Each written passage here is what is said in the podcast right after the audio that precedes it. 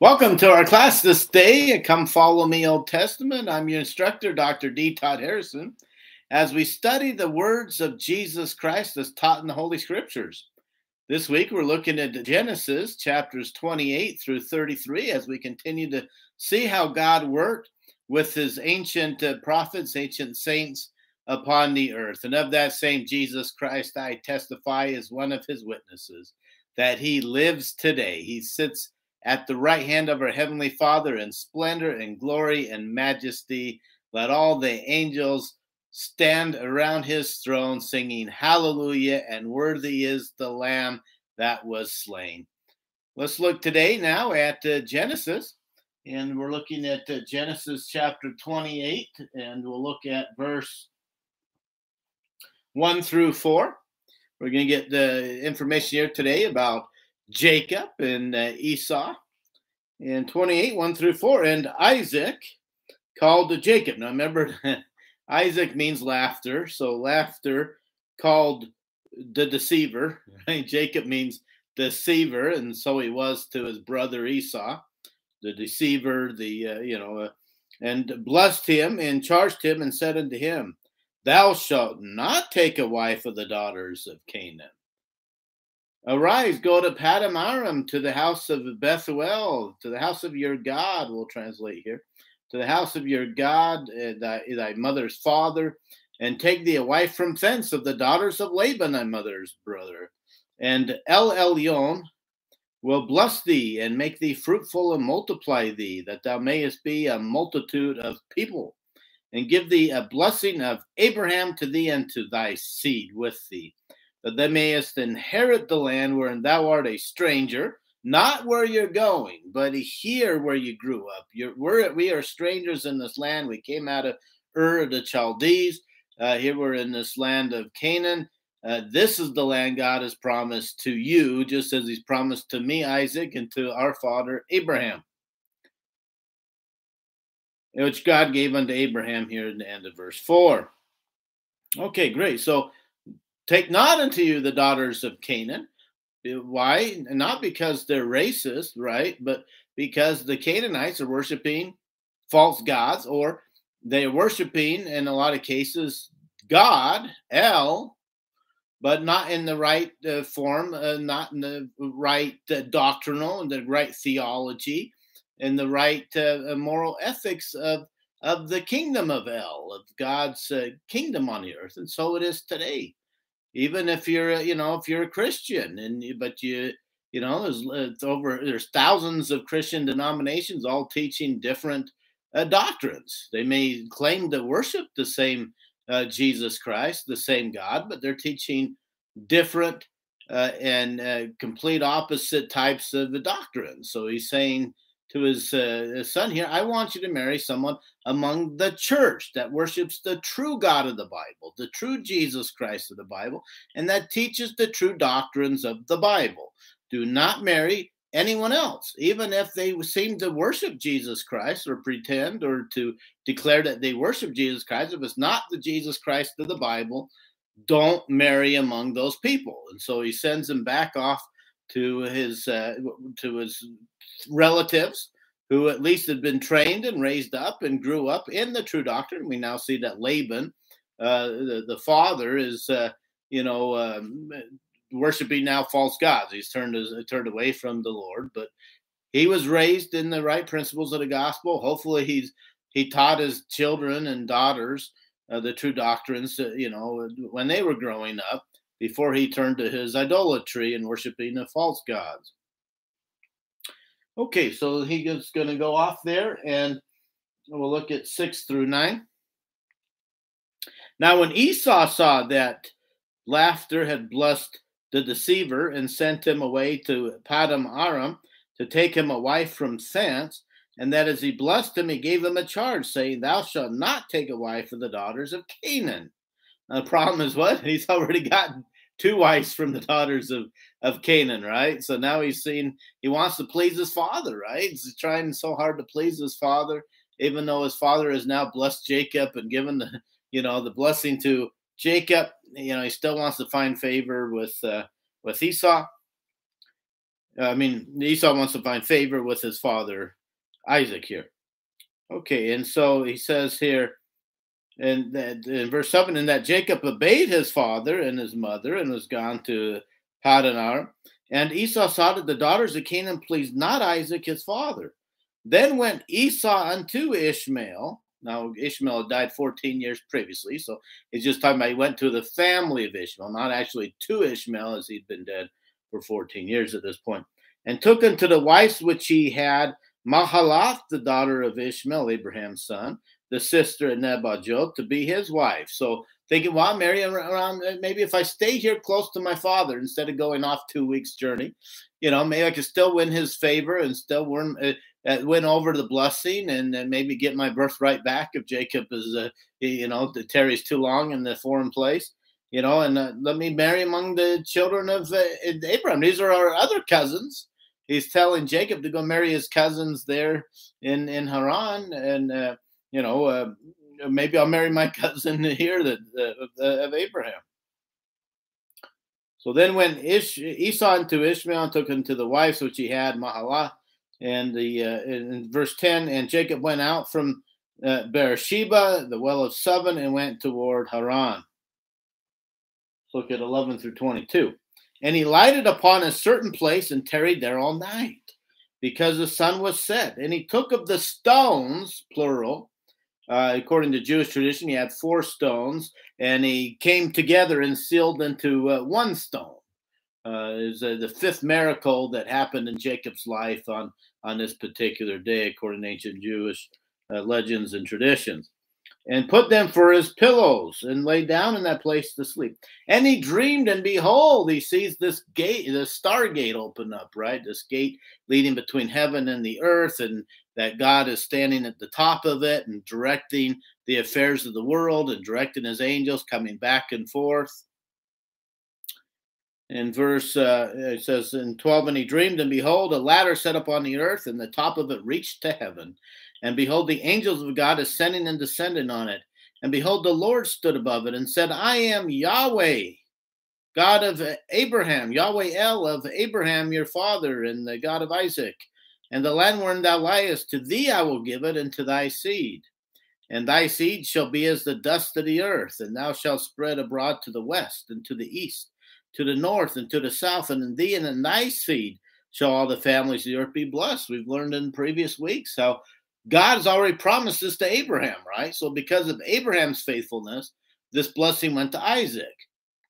Because Abraham was faithful, this now blessing has gone now to Jacob and down to his son and his son and his son and so forth through the blessing of the first father. They inherit and participate in the blessing of God because of their righteousness. They were able to be blessed and bless their posterity through their righteousness. Okay, and he says in verse 15, Behold, I am with thee, and I will keep thee in all the places where you're going. I will be with you in Haran, and bring thee again into this land, for I will not leave thee until I have done that which I have spoken to thee of. And so it is with God, you know, that God will not leave us until he fulfills those blessings he has promised you in your life.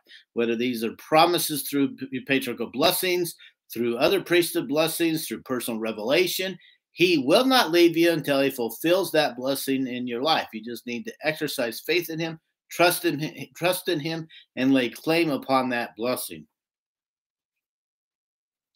And Jacob awaked out of his sleep, and he said, Surely the Lord is in this place. And I knew it not. You know, he's out in the middle of the wilderness. He didn't realize that God goes with you. That if you live faithful, you can have the Holy Ghost as your constant companion. You can have the presence of the Lord with you through his spirit no matter where you travel on the earth. He's not just stuck in certain places, he will go with you anywhere you go. And he was afraid and said, How dreadful is this place? There is none other but the but the house of God. And this is the gate of heaven, the stargate, right?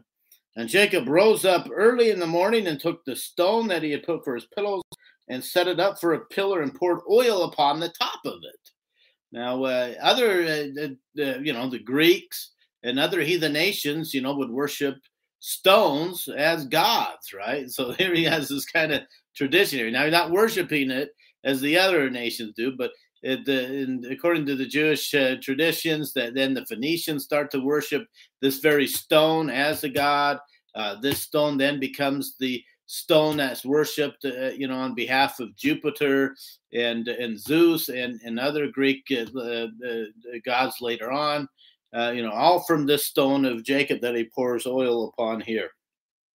And he calls the name of 19 of the place Bethel, which means house of God.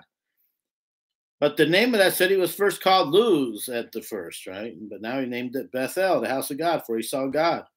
And Jacob vowed a vow, saying, If God will be with me. You know, these Old Testament prophets, they don't understand it yet. We, we've seen they have lots of faults, lots of moral failings, right? We don't worship God if he will do such and such and such, right? Uh, X, Y, or Z. We worship God because he is God and we plead with him and we pray that he will bless us but we don't worship him you know on condition if he will do such and such in our lives that then we will worship him and so here you know we've seen this previously in the old testament so says and jacob vowed a vow saying if god will be with me and will keep me in this way that i go and will give me bread let him to eat and raiment to put on so that i come again to my father's house in peace then shall the Lord be my God. Doesn't work that way, right? And this stone which I have set for a pillar shall be God's house. And of all that thou give me, I will surely give thee the tenth unto thee. No, you pay your tenth, you pay your tithing now, and maybe God will bless you, but you're not, not giving your tenth so that God will bless you, or you're not giving your tenth. I will give it if he will bless me, then I will give it. That's not how it works. That's not how you worship the Lord. This is moral failings here. The Bible is trying to teach you that they make mistakes, that they are human, that they have moral failings, but because, but yet God can be with them and he can bring to pass his all things that God desires for this earth through people that are the weak people of the earth that have moral failings that are not perfect. He can work through them to bring about the immortality and eternal life of man. Okay, chapter 29. Uh, Jacob's going to meet uh, Rachel here at the well, and uh, verse 9. 9 through 13. And while he yet spake with them, Rachel came with her father's sheep, for she kept them.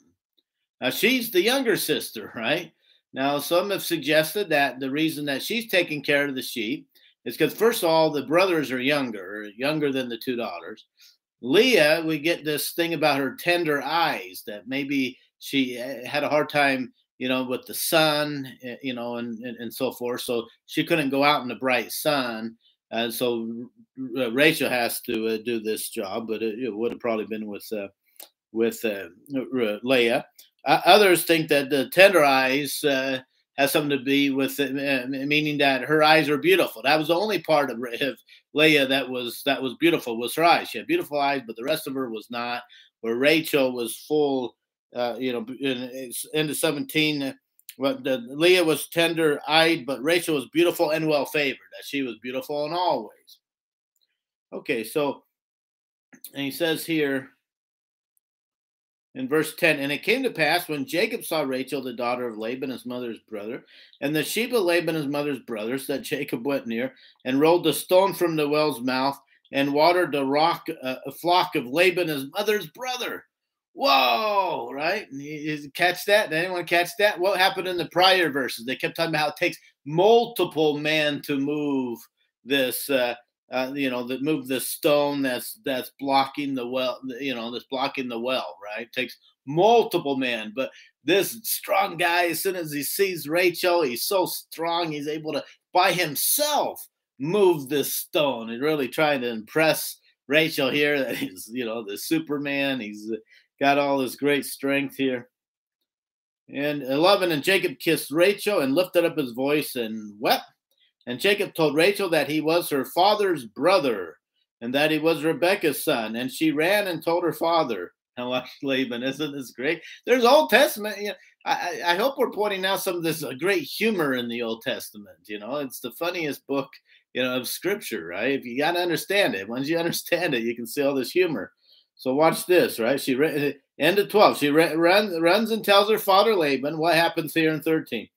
And it came to pass when Laban heard the tidings of Jacob, his sister's son, that he ran to meet him and embraced him and kissed him and brought him to his house. And he told Laban all these things. Why did he do that? What happened earlier in the Old Testament when Abraham's servant went out to Haran to find a, a, a wife, which becomes the which was the sister of Laban, right? What does he do? He keeps giving him gold and uh, you know and the silver and all, all these kinds of things, right? So here Laban hears that here's Jacob. Now he runs out right away, kisses him, embraces him because he's hoping for where are these gold bracelets and these gold earrings and all these things. Just as Abraham's servant brought, I'm expecting the same thing from you. So he, he ran out, he kissed him, he embraced him. This is humor here, right? In 15, and Laban said unto Jacob, Because thou art my brother, should you serve me for nothing? Tell me, what shall thy wages be? He'd been serving him for a month, right? Before he even, he took advantage of him for a whole month before he even asked him, What shall your wages be? And Laban had two daughters. The name of one was Leah, and the name of the younger was Rachel. Leah was tender eyed, but Rachel was beautiful and well favored. And Jacob loved Rachel and said, I will serve thee seven years for Rachel, thy younger daughter. And Laban said, It's better that I give her to thee than that I should give her to another man, because the custom of the time was the preferable marriage is to your cousin, right? So it would be preferable for her to marry you, her cousin, than any other man in the city here. So I should do that anyways. But you know, sure enough, I'll let you work for me and slave be my slave for seven years. Let's see, and then we're going to look at uh, Jacob served seven years for Rachel, and they seemed unto him but a few days for the love he had to her. He loved her so much, these seven years went by so quick. So he says in 21, he can't wait, right? As soon as the seven years are up, and Jacob says unto Laban, Give me my wife, for my days are fulfilled, that I may go in unto her. Can you imagine some some kid coming up and saying that to you about your about your daughter, right? It was just really, you know, and the, thought it's really interesting, right? So, anyways, uh, we will we'll leave the Hebrew aside here, but uh, uh, so you know, I, "Give me my wife. I can't wait anymore. I want to have sex with her." Right? I mean, that's what he's saying here, right? There's a lust here. It's not. You know, is this true love? You know, talking about prior verse, oh, he loved her so much, right? It sounds like more like lust, right? The, the you know, the years and the going by so quick, and he's just lusting, lusting. As soon as the seven years are up, give me your daughter. I want to have sex with her. And so now here we go with Laban here, right? This is the great story we all know. In 22, and Laban gathers together all the men of the place and made a feast. And it came to pass in the evening that he took Leah's daughter and brought her to him, and he went in unto her. Uh oh. wait a minute here, right? Where I just worked seven years for uh, for Rachel, you know, how do we get Leah going on here? No, so he has this feast, right? He has a, you know, he has a wedding party for for Rebe- for for Rachel, right? For Rachel. So it's hard to know, you know, was Rachel involved in this thing? You know, did she know? You know, uh, you know, you know, and and Leah here certainly knew that he had just married Rebecca. I mean, Rachel. I keep wanting to say Rebecca. They both start with the letter R. But uh, Rachel, you know, and that this is adultery, right? This is adultery. You know, he's married to uh, Rachel, and so suddenly Leah here is going to commit adultery with uh, with uh, with uh, Jacob here. And what's the problem here in verse twenty three? I'll read it again. And it came to pass in the evening that he, not she, not the mother, right? This is, you know, in the ancient uh, Oriental uh, culture in the, the, ancient Middle East, right? It was the mother that would bring the daughter unto the bridegroom. The bridegroom indeed would be in a dark, uh, you know, dark room, but it would be the mother of the bride that would bring her in. So what happens here is not the mother, right? It's him. It's Laban. Laban's bringing Leah. So often it is with temptations, you know, to sin in our lives where we're in a situation and we feel that things are not quite right. You need to leave and get out of that location, get out of that, you know, situation, right? That's what Jacob should have done here when Laban shows up with the daughter, but he's so full of lust here that he can't he can't control his uh, physical passions, his physical emotions, and he's so excited to have sex with her that he misses the big warning sign that should be blasting off that why is Laban here uh, with his daughter instead of her mother with the daughter? He misses that because of his addiction, his uh, lustful feelings of trying to wanting to have sex here that he can't get out and rise up out of bed and, and go maybe into the light, you know, or get a candle, light a candle, do something to talk to Laban, find out why are you here? You know, what's going on here, right? The, you know, and so it is in, in our lives when we're in situations, things don't feel quite right. Turn on the light of Christ, go unto the light, the light, you know, representative Jesus Christ to find out what's really going on in that situation and to avoid the temptations and the trials of life when, when they come into your life. Big warning signs should have been blasting in his ears at this point in time. So he ends up uh, consuming, uh, uh, you know, his lust here. He has sex with this woman. Now, it was in their culture also that the that the woman that night's not supposed to say anything. So he probably didn't hear her voice. He probably didn't make any sound. It was uh, it was part of their being chaste and uh, and and so forth to not to make any sounds or anything that first uh, night of their wedding. So he probably didn't hear a voice that sounded different than than Rachel's. He, he uh, who knows? He should still probably see her to a degree. It's hard to imagine it's so pitch dark you can't see her, but you can have sex with her. You know, it's you know very interesting here. But I think again, his his lust is so great here that he's so excited to have sex that he's just missing. He's missing this all of what's going on here. This is a different woman that uh, you know that the her father brought her in instead of the mother. And there's uh, something wrong going on. Okay, so he in uh, 25, and it came to pass that in the morning, behold, it was Leah, and he said to Laban, "What is this that thou hast done unto me? Did not I serve with thee for Rachel?" Wherefore then hast thou beguiled me? And Laban said, It must not be so done in our country to give the younger before the firstborn. Our culture is the firstborn should get married first. Just be with her for one week, and then I'll give you also Rachel if you'll serve me another seven years. Now he's going to serve 14 years for the both of them. At least he lets them get married together, you know. Wow, that's just a major problem, right? Uh, now, this is before Leviticus 18.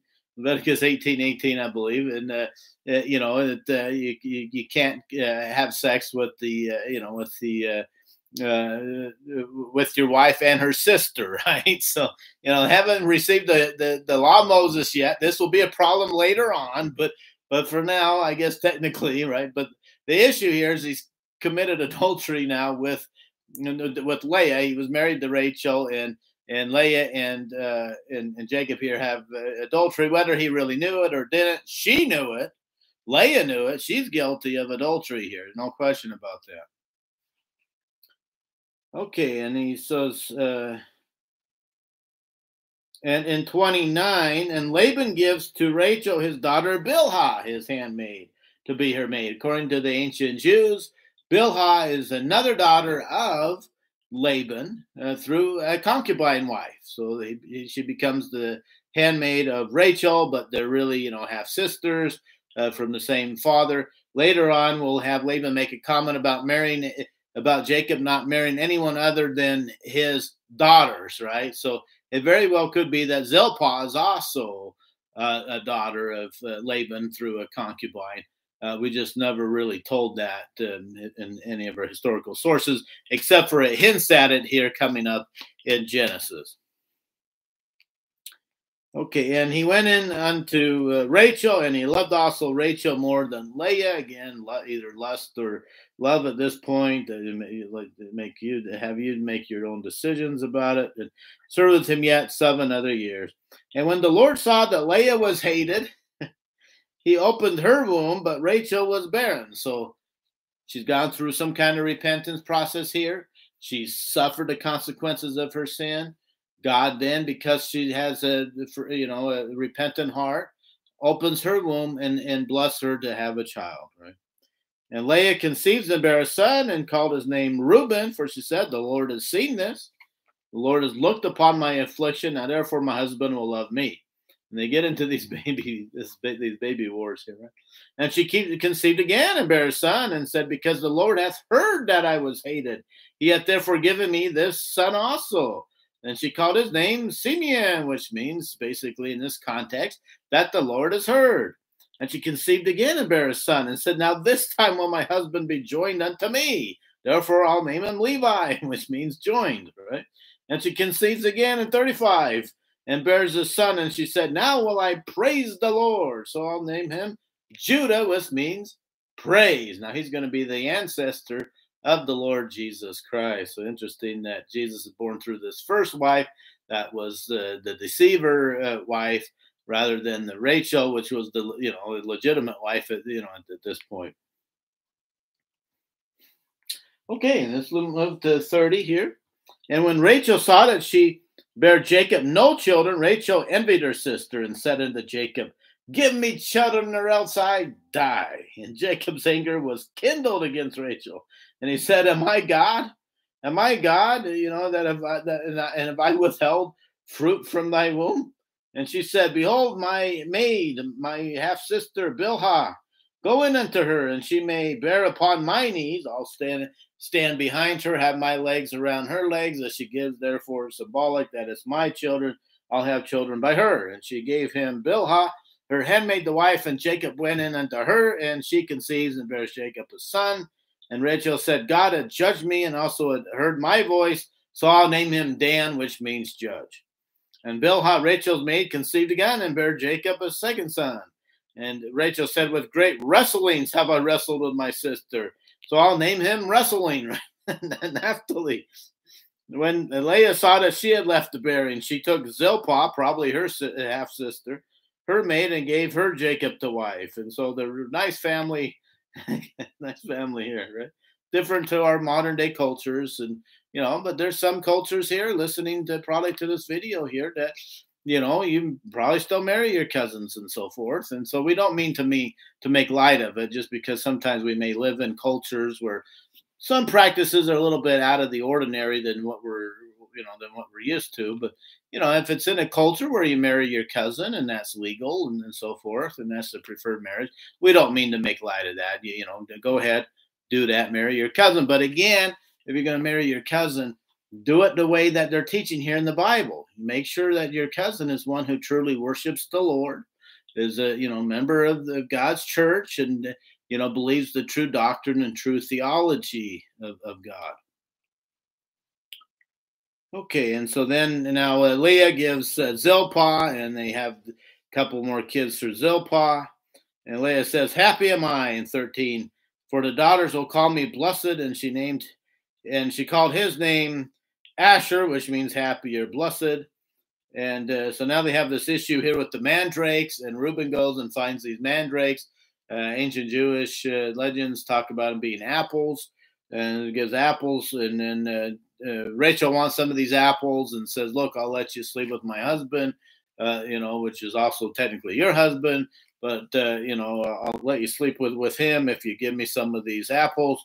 And so then Jacob goes out into the field and meets him and says, you know, I bought you. Like, like he's a male prostitute or something. I I bought you, so you have to uh, have sex with me tonight because I bought you with with Reuben's apples. Very romantic, right? And uh, God hearkens unto Leah, and she conceived and bare Jacob a fifth son. And Leah said, God hath given me my hire because I've given my handmaid to my husband, and she called his name Issachar, the recompense.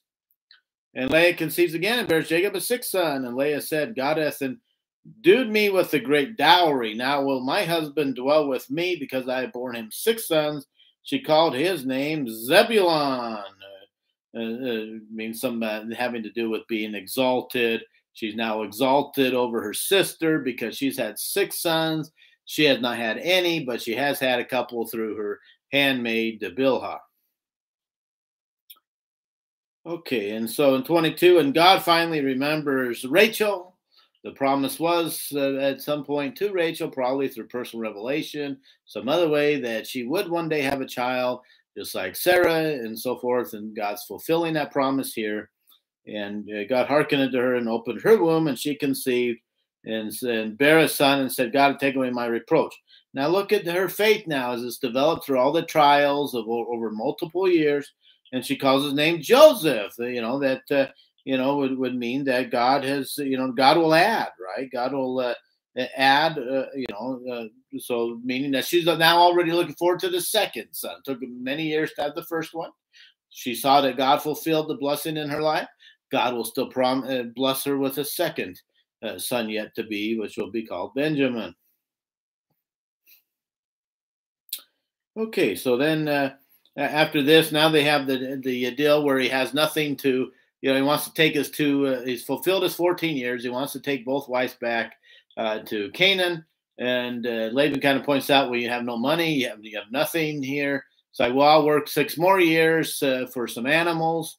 Uh, we can use as currency and and so forth. So six years, and then the issue becomes as we move into 31 and chapter 31 that now the servants of Laban are accusing uh, uh, uh, Jacob that maybe he's been cheating and uh, taking more animals than what should really be because they made a deal over whether they have spots and so forth as to who gets to keep them.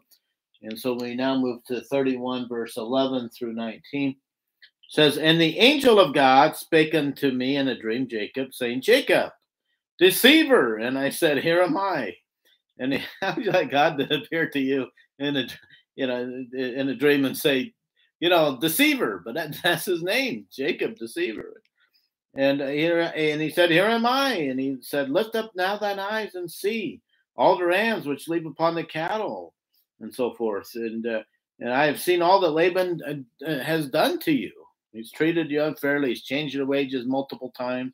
He cheated you with the first daughter. You know, with, now you had to be married to Leah and to uh, Rachel. 13. I am the God of Bethel, right? The house, the God of the house of God, where thou anointest the pillar, and where thou vowest the vow unto me. Now rise, get thee out from this land, and return unto the land of thy kindred. And Rachel and Leah answered and said to him, Is there yet any portion inheritance for us in our father's house? You know, are we going to get anything at all from from our father uh, uh, Laban who keeps uh, cheating our own husband? Are we not counted of him strangers? For he has sold us and hath quite devoured also our money, right? They feel like they've been, uh, and it's both of them saying that, right? Rachel and Leah feel like years later, 14 years later, you know, uh, well, seven years after the first seven. So seven years later, that no, well, no, not the six years, right? It's been, uh, it's been uh, 13 years, and they feel like they've been sold. Right? There's true love going on in this uh, in this family here between Jacob and these two, right? Are we not, you know, he says, He sold us and quite devoured us also our money for all the riches which God hath taken from our father. That is ours and our children's. Now then, whatsoever God has said unto thee, do. Then Jacob rose up and set his sons and his wives upon camels. And he carried away his, his cattle and all his goods which he had gotten. They're going to just sneak out of here while Laban's, uh, you know, off some uh, place else, right?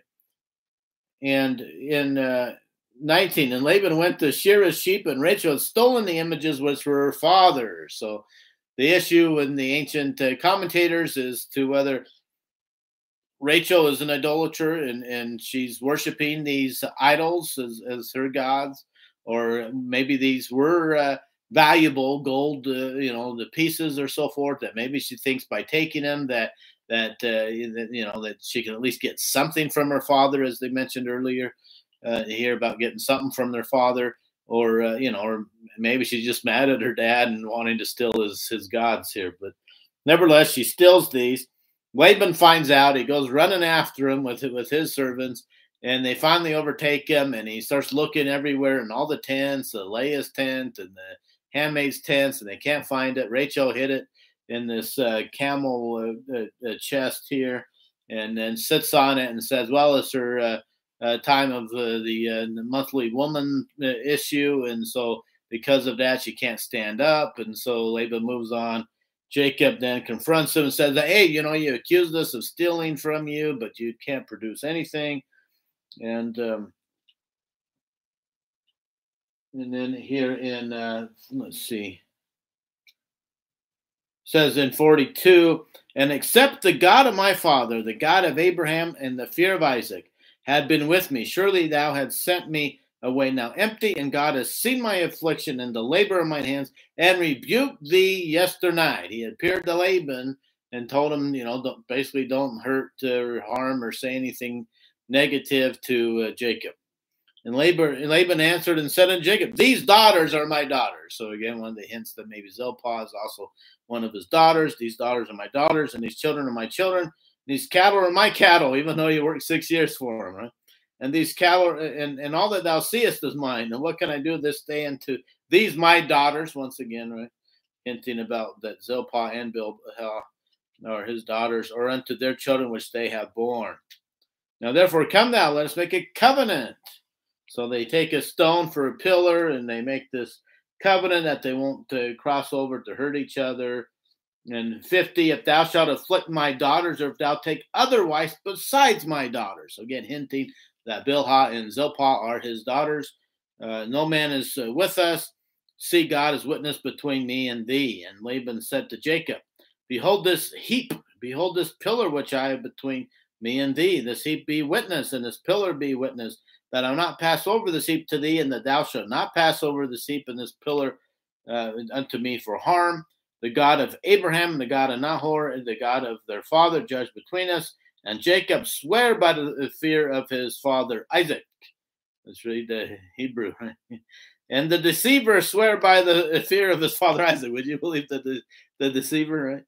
Then Jacob offered sacrifice upon the mount and called his brethren to eat bread. And they did eat bread and tarried all night in the mount. They would, uh, when they make covenants with each other, it would always conclude with a meal. And so therefore, that's why they're eating this meal. And early in the morning, Laban rose up and kissed his sons and his daughters and blessed them. And Laban departed and returned unto his place. Okay, now we get to 32, and we got a great one coming up here where God's going, or Jacob's going to wrestle with with uh, God. And we'll look at 32, 1 through 2. And he first sees the angels. He gets this uh, angelophany here uh, used to see angels. And Jacob went on his way, and the angels of God met him. And when Jacob saw them, he said, This is God's host. And he called the name of that place Mahanaim. And uh, let's move on to 9 through 13. And we're going to get a good prayer here. This is one of the nice prayers uh, in the Bible. Here's this repentant Jacob after uh, many years of, uh, you know, of um, you know, having robbed his brother Esau and so forth.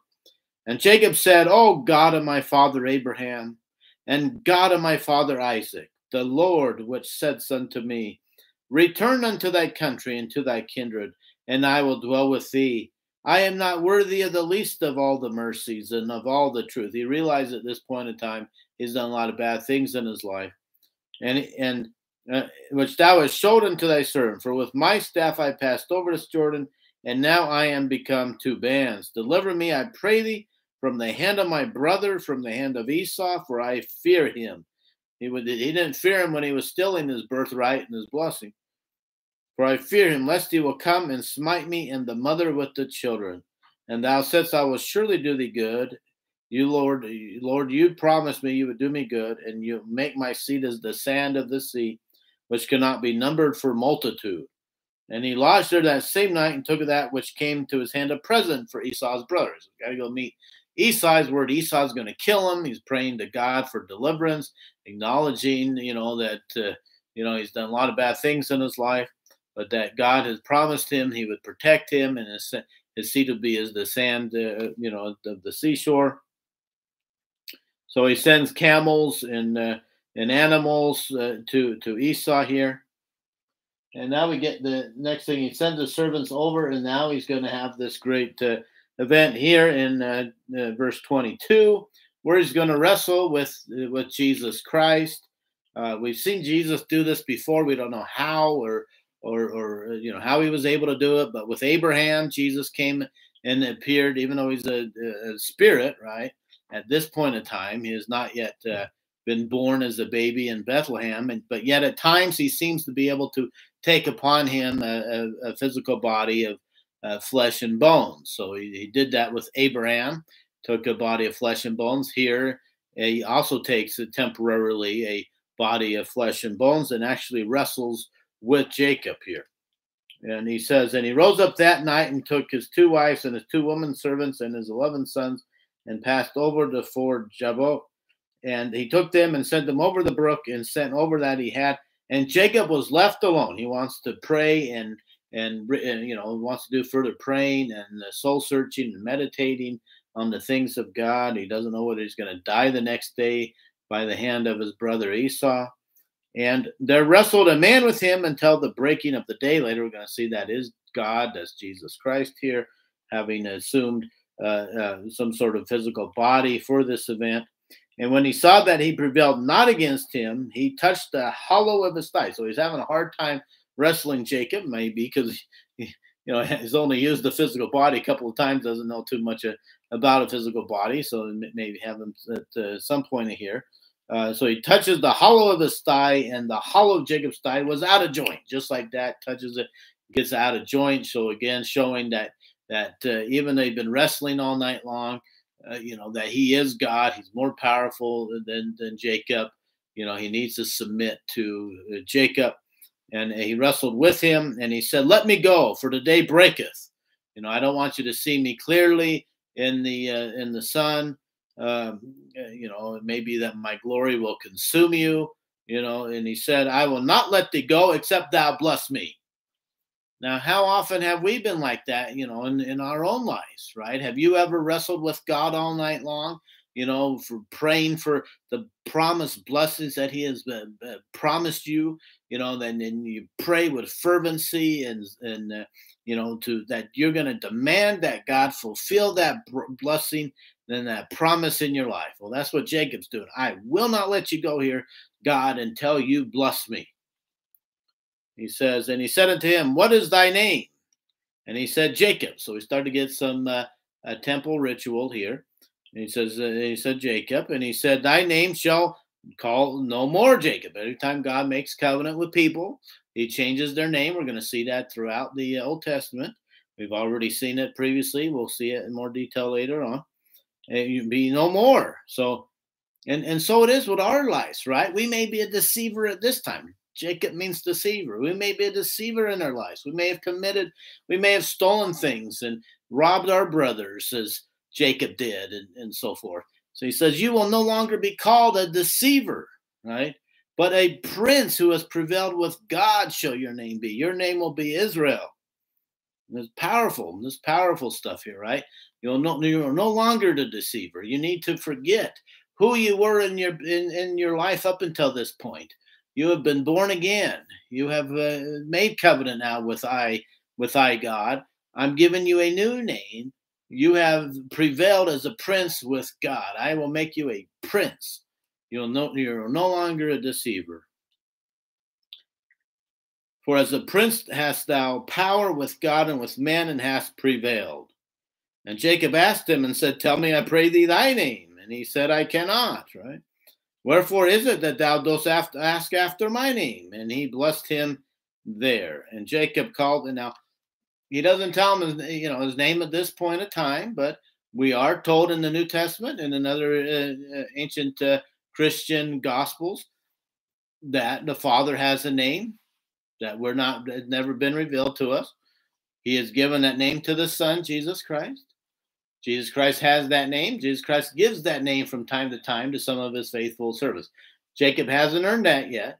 He's earning some of the blessings. Blessings come blessing upon blessing. At some point, he may receive the name, the Jesus Christ name, which is the name of the Father, but not at this time. At this time, he's just receiving a new name for himself first here. And he says, Why do you ask after my name, anyways? And he blessed him there. And Jacob called the name of the place the face of God, Peniel, for I have seen God face to face, and my life is preserved. And he passed over Penuel. The sun rose upon him, and he halted upon his thigh. So he's now limping on his leg. He's like Paul now. He has this thorn in the flesh. We don't know if it lasted throughout his life or for, for how long this. Uh, this lasted, but he's got this thorn in the flesh like Paul, lest as Paul said, he would be caught up in the pride of for the for the revelations that he had received. Here, Jacob had this unusual experience that most people will never have, in which he actually wrestled with Jesus Christ before Jesus Christ even had a body of flesh and bones. It's one thing to see Jesus Christ with a body of flesh, with his resurrected body of flesh and bones, but how many wrestled him? And how many wrestled him before he even officially took upon that body of flesh and bones you know, as a as a baby in Bethlehem with the permanent body of flesh and bones. It was some sort of temporary body of flesh and bones that he was able to physically uh, wrestle with Jacob. So it's a very unusual event that only you know happened as far as we know this one time, and uh, so lest he be caught up in the pride of having had that revelation, God gave him a weakness. He gave him this bad thigh so that he, he would not be caught up in the pride of his heart for having received such a marvelous revelation of having seen God face to face, as he said here, and not only having seen God face to face, but having wrestled with God and having prevailed, as he keeps saying here, right? If he hadn't done that to his thigh, I guess he would have won the wrestling match, right? Pretty impressive. But we saw it as a strong guy because he was able to move the stone off the well all by himself, where it kept taking a multiple of men uh, to to do it. So we know he had great strength and uh, so then they have and then we got this uh, Peniel and Penuel. It's the same thing. Remember, in ancient Hebrew, there are no vowels, so it's just the consonants. So here's a scribe here that doesn't know which is the true way to say it. So he's he's just doing it two different spellings just in case to cover his his bases here, right? But it would have been the P N uh, L. So in the one case, he puts P E N I E L and then P E N U E L, but P and L were the consonants he only had access to. He tried to supply the vowels. He didn't know which way to go, so he puts both of them. So again, kind of a funny thing there. And so therefore, this is where this Jewish tradition came about that the children of Israel eat not of the sinew, but shrank, which is upon the hollow of the thigh, until this day, this day that this is being written, uh, probably around 500 or so uh, BC, because he touched the hollow of Jacob's thigh in the sinew that shrank. Okay, so now we move to 33, and what a great thing here in uh, verse 1 through 4. So here it is, and with many of us in, in our lives, you know, as we commit sin, as we rebel against God, as we are not as faithful throughout our lives, keeping the commandments as we uh, should have been, as we had to make covenants with God to be. And so when uh, we meet God uh, in the day of judgment, we should expect that uh, he may kill us, right? Just like Jacob here is scared of uh, Esau, who he had stolen his birthright and his his blessing and done all these things to him, and you know, you know, so it is. So here Esau becomes the godlike figure here. He even calls him, "Your face is like God," is what he'll say here in thirty in uh, in chapter thirty three. So here's Esau as a godlike figure Jacob having wronged him, just as many of us have wronged God throughout our lives. And he's going to come and he's going to plead for mercy before his brother Esau. He bows to the land to the ground seven times. He says, um, and Jacob lifted up his eyes, verse one, and looked, and behold, Esau came with him 400 men. So it is with God and his angels coming to judge the world and to destroy the world, right? And God came with 400 angels, you might as well say here. And Esau came with him 400 men. And he divided the children unto Leah and unto Rachel and unto the two handmaids. And he put the handmaids and their children foremost, and Leah and their children thereafter, Rachel and Joseph hindermost. And he passed over before them, and he bowed himself to the ground seven times until he came near to his brother. So it will be in the day of judgments, where we will fall before the Lord on our hands, on our knees, on our faces and bow before the Lord and plead for his mercy, for his forgiveness. And what happens in verse 4? Just like the prodigal son in the New Testament, right? And God here, here's Esau as, as the uh, as a godlike figure here in this story. God runs to meet him and embraces him and falls on his neck and kisses him, and they wept together. And so will it be with many of us in the day of judgment when we'll fall on our knees before the great God of heaven and earth, plead for mercy for our forgivenesses, and He will raise us up upon our feet.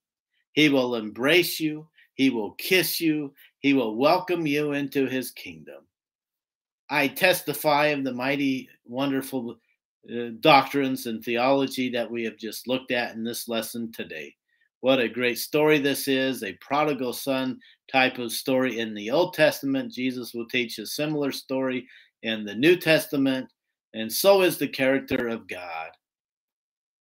May we take advantage of that opportunity. May we take advantage of those blessings. May we exercise our faith in God and repent of our sins so that uh, He will be able to forgive us and kiss us and embrace us, as the story teaches here.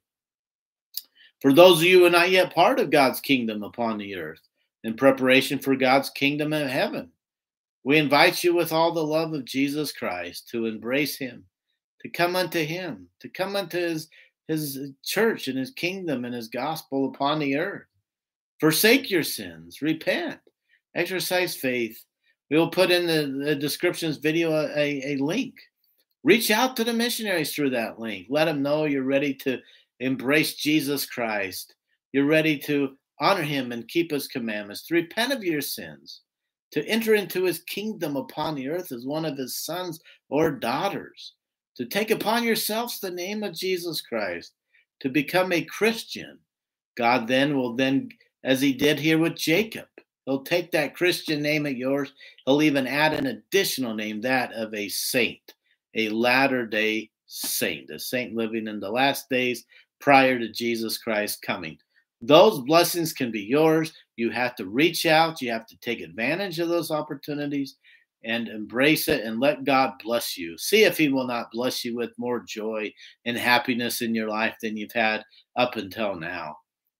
He will set you on the right path, the, the iron rod that leads back into His holy presence in the celestial kingdom on high. For those of you found inactivity in the church, you remember in your heart how you once felt as a faithful, active member of His church so we welcome you with wide open arms to come back. Come back unto him who giveth you life. Come back and drink from the waters of life freely. He will bless you. He will lift you up. He will embrace you. He will kiss you. He will welcome you back into his kingdom. Take advantage of that opportunity in your lives. We testify of the truthfulness of these things this day. And we love you and we pray for you every day. And we uh, leave our witness with you. In the name of Jesus Christ, amen.